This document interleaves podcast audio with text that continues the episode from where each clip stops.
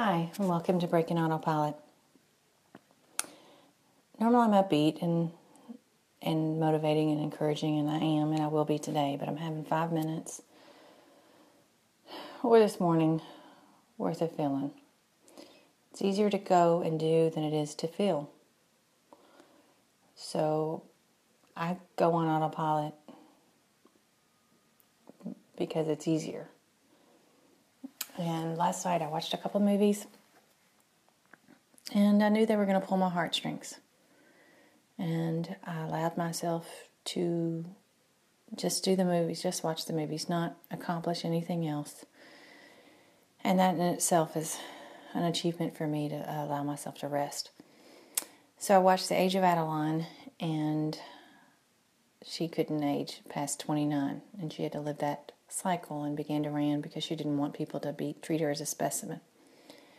And I thought how sad that may be to watch others grow old and to not grow old and to not have a life. And so that pulled my heartstrings.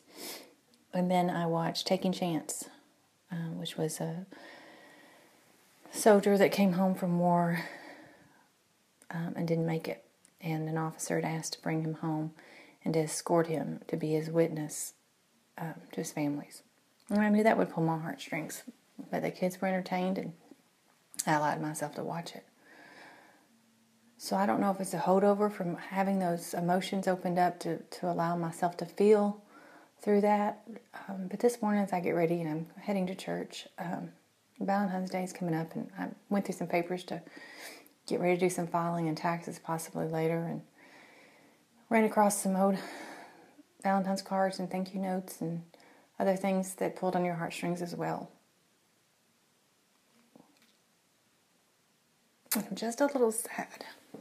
And so as we break autopilot, um, it doesn't mean not just doing things. It may mean to feel things as well. And so, um, doesn't mean we stop things, it just means that we recognize them as feelings.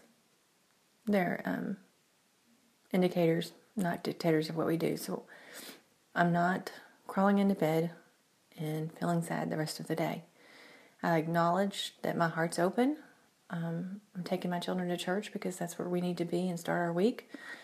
And I know that I'm loved. I know that no matter what human on earth, um, one leaves and goes to heaven, that I will join them again no matter what relationship works or doesn't work. That I have a Christian faith and a, and a God that will see me through and that we can pray to and that will encourage us and will hold us when we just need to be held. So, for anyone who listens to me regularly, I wanted you to see that I'm human. It happens. And we can be an autopilot, not have emotions or not recognize those as well. And just see if you ever think of that or if you ever feel um, like you just want, don't want to feel so that it hurts. And it's okay to hurt. And it's okay to heal. So I just wanted you all to hear that since I'm always going to be mostly upbeat, that I'm real and it happens too and that it's part of me breaking my own autopilot in that feeling. So, show yourself grace, allow yourself to feel, but just don't get stuck there. Pull up all of the motivations and things that people have told you about your blessing and what a blessing you are. And if you don't haven't heard that, well, hear it today that you are a blessing. There are so many that I want to hug when I feel when my heart is open that I'm so appreciative that have been in my life. And I know that you have to be one of those people for someone as well, even if you they haven't said it. Everyone is here for a reason. So tell someone you love them. Know that you're loved. Know that you have an opportunity for eternal life. And go live this blessed day. Fly.